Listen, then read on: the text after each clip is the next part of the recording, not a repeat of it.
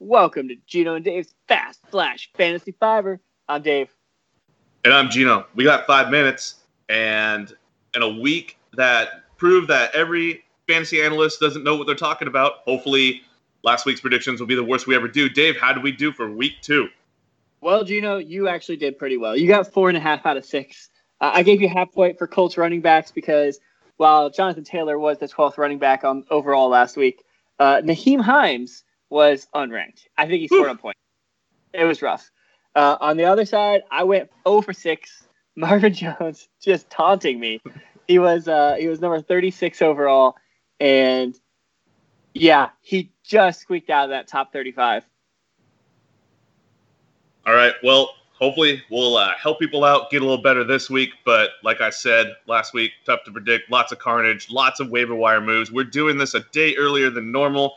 So even crazier predictions are coming from us. My ends, Joshua Kelley. Everyone knows he's looking pretty good, but you've been, you know, do I put him in? They got Ekeler. They're playing Carolina. Josh Kelley gets in the end zone. He's going to be a play this week. My number two, I was going to say insert said San Francisco running back because I don't care who it is.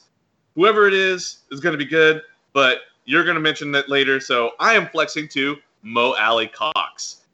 Now, it's been a big time coming from Mo Alie-Cox. He looked great last week. It's not going to be a flash in the pan.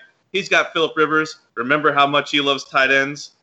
It's going to happen again in a good plus matchup this week. Put Mo Alie-Cox in there, especially if you're hurting for a tight end. And then for the last time I could probably do it, you'll let me do it this year. Diontae Johnson for all the same reasons as I said last week. They're playing Houston. Diontae Johnson is their best wide receiver. You're still wondering if we should play him because you drafted him not as your starter. Put Diontae Johnson in. Yeah, I really wanted to steal that from you, but you got to the notes before I did this week.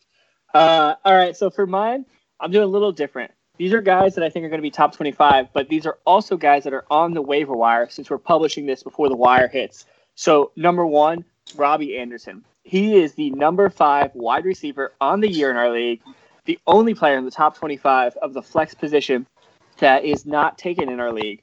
Robbie Anderson, I think you pick him up and you probably play him the rest of the season. Uh, Gesicki, so I think uh, he's looking good. He's getting a lot of targets. He's in Miami. They're always going to be down. They're always going to need to pass the ball. Throw him out there. You'll be happy if you need to stream a tight end. And then finally, and what alluding to what Gino said earlier, McKinnon. I think McKinnon is going to eat today.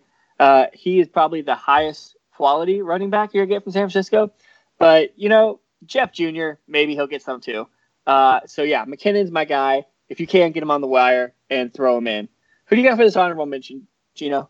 Uh, honorable mention, uh, DJ Chark. He's kind of on the cusp of, you know, did you draft him to start him? He hasn't been great. He got in the end zone a little bit. He's only getting four targets. He's going to eat against Miami. DJ Chark, lock him in. Awesome. All right. Let's move to outs.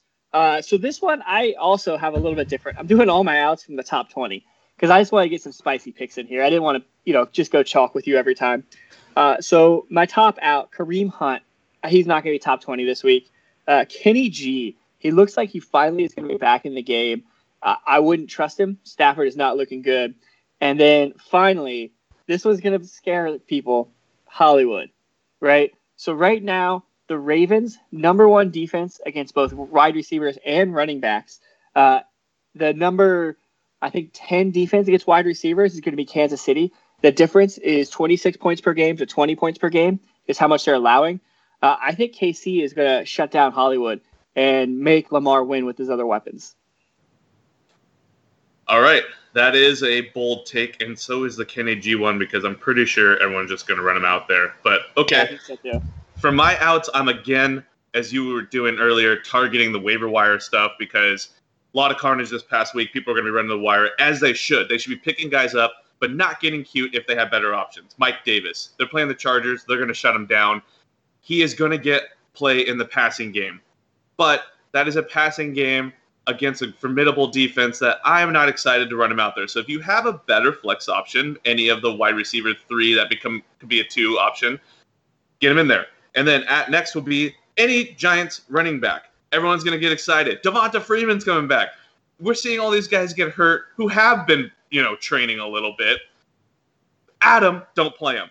And then my last one, real easy. Hashtag never Jets. I don't care who you think it's going to be. Herndon, Gore, whatever. Never Jets. Breshad Perriman's been getting picked up. Never Jets. Don't put a Jets player in. Honorable mention, Russell Gage. Russell Gage has had two great weeks for what he does. And you know what? It's just not going to happen this week. You know why? It's Julio's going to come back, and it's a plus matchup for Julio, a bad matchup for Russell Gage because it's the Bears.